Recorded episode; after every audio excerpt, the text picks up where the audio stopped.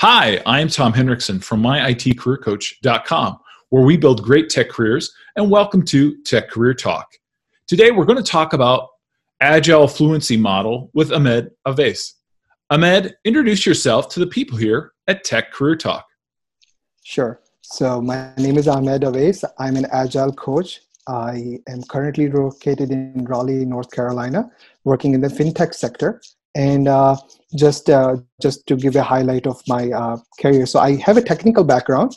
When i say technical i'm one of those people who coded in assembly fortran 77 and c. Uh, but eventually changed into different careers. And i've had been relentlessly pursuing agile software development and agility since 2008 2009 so through many many different careers focusing more on agile coaching for the past five out of the 10 years so this is where I am now, and uh, I work most of the time with teams. Um, I work as an agile coach where they actually have a dedicated Scrum Masters, but then a lot of my work is also out-of-band scaling coaching, enterprise coaching, and executive coaching. Wow! So you've been in a lot of different things through your kind of career journey, Ahmed.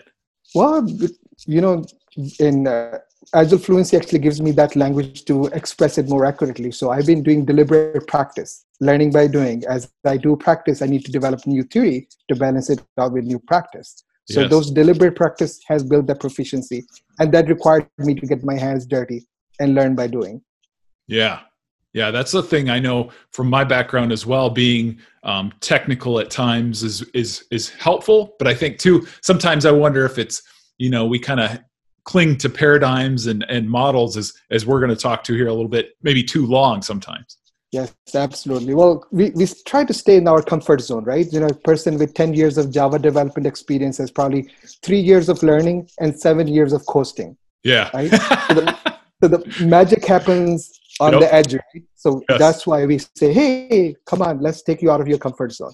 Yeah, that's true. That's true. Very good, Ahmed. Well, Ahmed, today you want to talk to us about Agile, the Agile Fluency Model.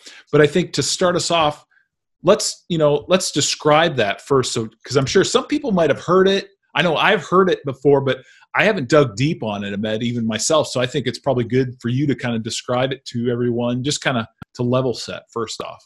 Absolutely. So the Agile Fluency Model is a way we make sense of software development. So this is a um, it's it's it's a slice of the real world, and it has been so it's an effort from Diana Larsen and James Shore. So mm-hmm. James Shore and Diana Larsen are, you know, for for the one or two people who don't know about them in the agile industry, yeah. I mean, they, they they're luminaries. They've written books about it. They have 20 years of experience individually since agile started. Before even the agile manifesto was codified, they were operating in an agile manner and mm-hmm. both like from the agile retrospective book to the art of agile software development so they had a lot of experiences themselves they started to codify that work in what yeah. became the agile fluency model that was written as a white paper in 2012 in martin fowler's website mm-hmm. and uh, it's been road tested by some some very very experienced people and then it has been re-edited to go back and correct well what does does this make sense so what the Agile Road Agile Fluency model provides is a pathway, a way to see observable efficiency. So, so we describe an Agile Fluency model as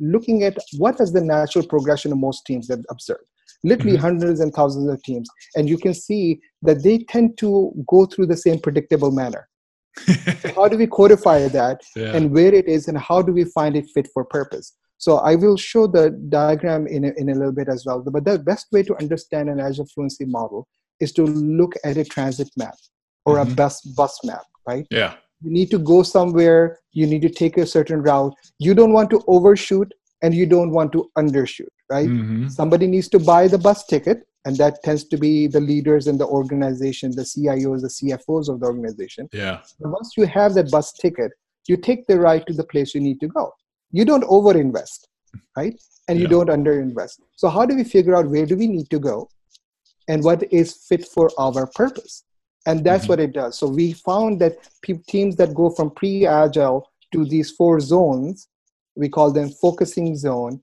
delivering zone, optimizing, and strengthening.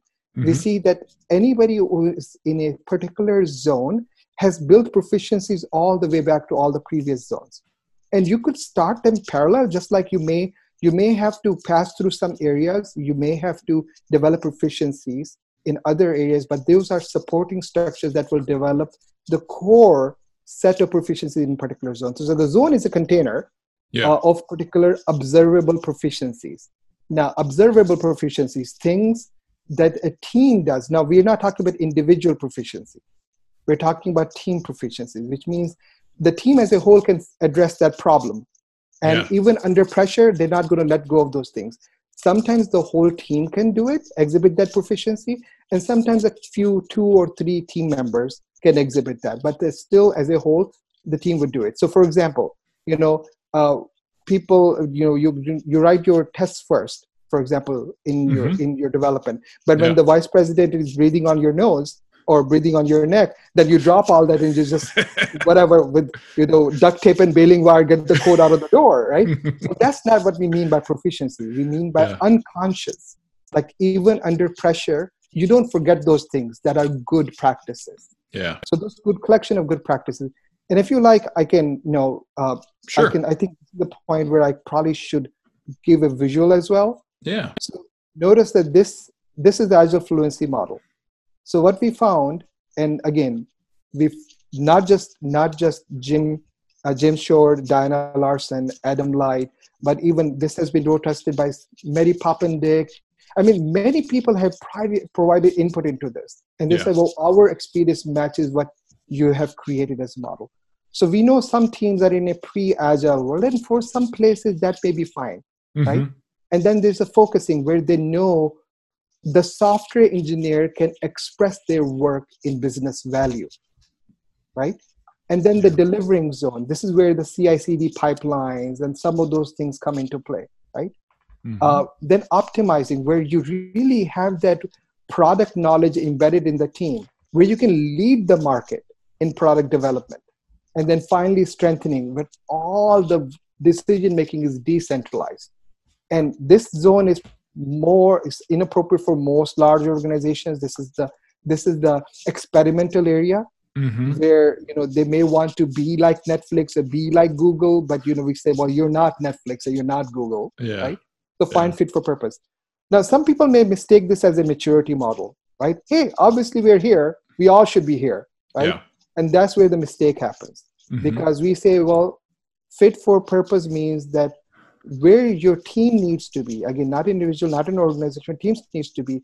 If that is good enough if two teams need to be delivering we're going to pick up all the proficiencies and mm-hmm. get them to deliberately practice and become masters of that and stay there. That's okay.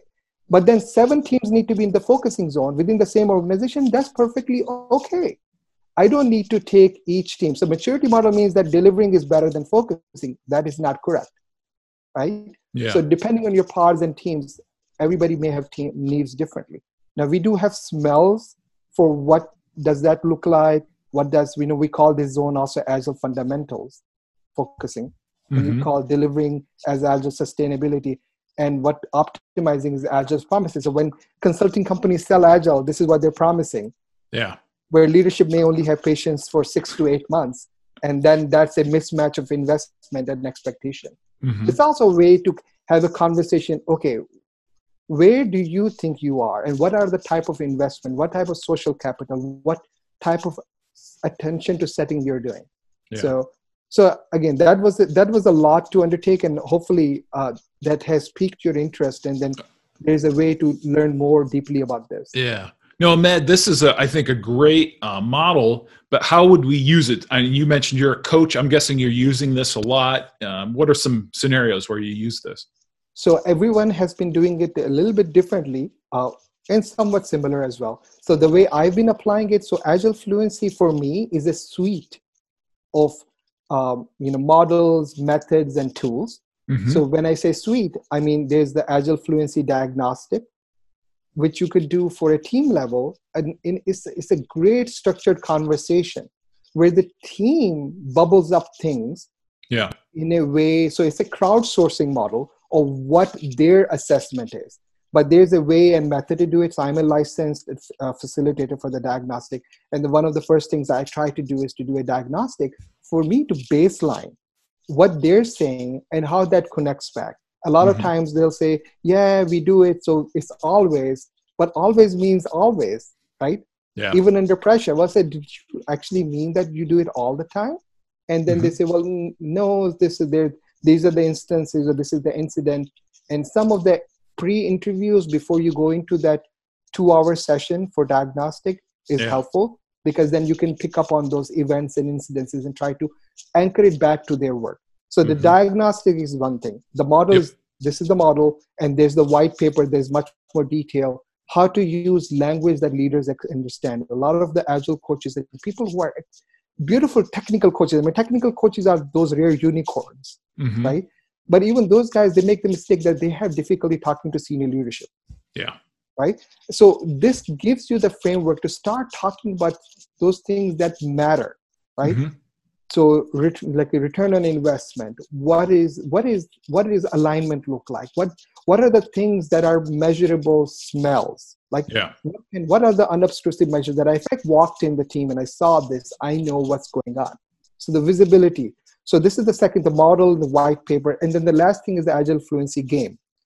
And it just happens so that uh, nine out of 10 times when I'm doing an agile fluency related engagement, it's really the game. And the game yeah. itself is, is beautifully designed by Arlo Belshee, James Shore, and mm-hmm. it's, it's, uh, uh, it codifies a, a, a, two and a half years of an yeah. agile adoption for a team. And we try to, with, through like, you know, people who are facilitators who are experienced, mm-hmm. they try to like keep on reinforcing that, hey, play it as if it was your own software project. Yeah. And then some of those things become emerging. And the real value is in the debrief. Mm-hmm. Because many teams will fail within the first year. Because yeah. they're they're over optimized feature building and then the maintainability goes so crazy that they cannot build any new things. So really there's there's a lot of interesting game dynamics and real world ish situations that they built into it mm-hmm. that goes down the same path. It's just a solved puzzle. Yeah. You, and so it's, there's a way to win it, but you have to be very, very deliberate. So this is, this is what I do. So I, a lot of times when teams are like, you know, kind of um, in a different place of I'll take advantage of a learning opportunity. Other times their leaders want to know the team. The team doesn't really want to know because they're they'll all say we we all know what's going on. We just we all know, right? Yeah. And then when you have the conversations, oh, that's interesting. Half the team believes that you never do this. Half the team believes you always do this. Yeah. Right? So prioritization is happening. How is that happening? So why mm-hmm. is there distinct? disconnect? Yeah. And then then then you basically why is there disconnect? And then you go back and basically jot that down. And there's there's a lot of there's a lot of thought and uh, practical aspects of it that mm-hmm. go into where you open up the suite and that you create a practice map.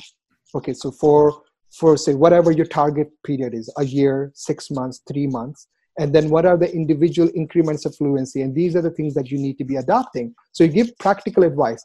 And if you read the art of agile software development mm-hmm. right there's a lot of those that have been codified into agile fluency model. A lot of xp practices have been codified. A lot of those you know even even some some of the newer work like sociocracy right? So sociocracy lives in the strengthening zone. So when you talk about the book Bossa Nova, and Bossa Nova talks about beyond budgeting, agile fluency, and sociocracy and open space. They actually they they also mention agile fluency model. So there's a ways that you bring in whole organizational agility using this suite of tools. And I've been able to do it either overtly or a lot of time I do it incognito, which means maybe i'm i i've been told that i have to use a certain type of assessment but then i use that to feedback as a coach into the suite that i have available to make sense of it and to advise them on what the best next path forward for them is with a place of help instead of imposition. So ahmed i have a question for you here as you're you kind of going through and you've applied um, using the agile fluency model. Have you ever had a maybe a surprising outcome or things went in a different direction absolutely so uh, so we've there's a lot of times where what the leaders want or what they think they want and what they need is is there's a gap in that mm-hmm. and when the organization is not quite ready to spend the social capital do the organizational changes do the managerial changes right if they're not yeah. quite ready to get rid of that annual performance reviews right if they're not quite ready to do all of that agile fluency is not going to do magic for them so if mm-hmm. they they are have found the zone that is fit for their purpose but they're not willing to do the investment that needed right yeah. and going back to the bus model if you know you are going to take a bus ride you have a clear path plotted out from work to home and you're going to do it efficiently you're going to enjoy the journey but then somebody still needs to purchase the bus ticket yeah right yeah. and and if that is not there then it goes back into the hand waviness you know agile fluency model we say don't do like just be agile you know just adopt an agile mindset. And so we want to avoid that. We mm-hmm. want to avoid this hand waviness we we want them to actually invest. And a lot of times you'll find that the practices that when i will create an assessment and i'll do a report back to the management management and say well this is what you need to be doing and will you be committed to doing for the measurable benefit that you've asked me to articulate and plan out for or talk to the team about and we kind of engage the team let the team say those words give them this give them the language that can that can be understood and amplify that yeah. and and so in in in doing so what we find out that you know there's there's there's missed opportunities when when people are not willing to say sacrifice sitting arrangements right yeah so a lot of times you know I'll, I'll give a tangible advice hey looks like these clearly uh, the ux team some members of the ux team and some members of the API yeah. team have a need to talk to each other mm-hmm. right and when you say agile space we don't talk about cubicles but you know we we created these new agile spaces which yeah. are still cubes but just lower height yeah right and when we say well we, we want them to be more in a mobbing swarming kind of have their own room to them and mm-hmm. they say mm-hmm. well we can't do that yeah. well and well how about talking about handoffs you know your offshore inshore mix understand that you can you can have a distributed team but that you really have to open up that virtualized rich virtual environments and if you're not willing to make that investment rich virtual environment say mural or uh, what's the other My, miro and those yeah. you know those online tools if they're not willing mm-hmm. to make that investment in audio video yeah. know that that will help you get closer mm-hmm. and you can do it but if if the investment is not there yeah. then it's just you know that's just you know you figure it out right well, without me actually investing anything in that mm-hmm. yeah interesting so ahmed where if somebody wants to learn a little more about the agile fluency model should they go? So there's uh, so the, my first recommendation is go to the go to agilefluency.org okay. And agilefluency.org has the white paper has a 10 minute video mm-hmm. beautifully describes much more detail than what i've done justice to. The white paper on martin fowler's website there's an ebook that's been released. Okay. workshops are coming up. So there's always something going on. agilefluency.org mm-hmm. is the place to start all right we'll link all that up in the show notes um, ahmed any closing thoughts no this is just an exciting time i appreciate all the work that you put in I mean, I've been, you know, they say like long time lurker, first time, uh, first time caller. So the, this is kind of my state. So I'm, I'm, I'm happy to be on the other end uh, for a change, but you know, love it and love to be part of this community, learning and growing every single day.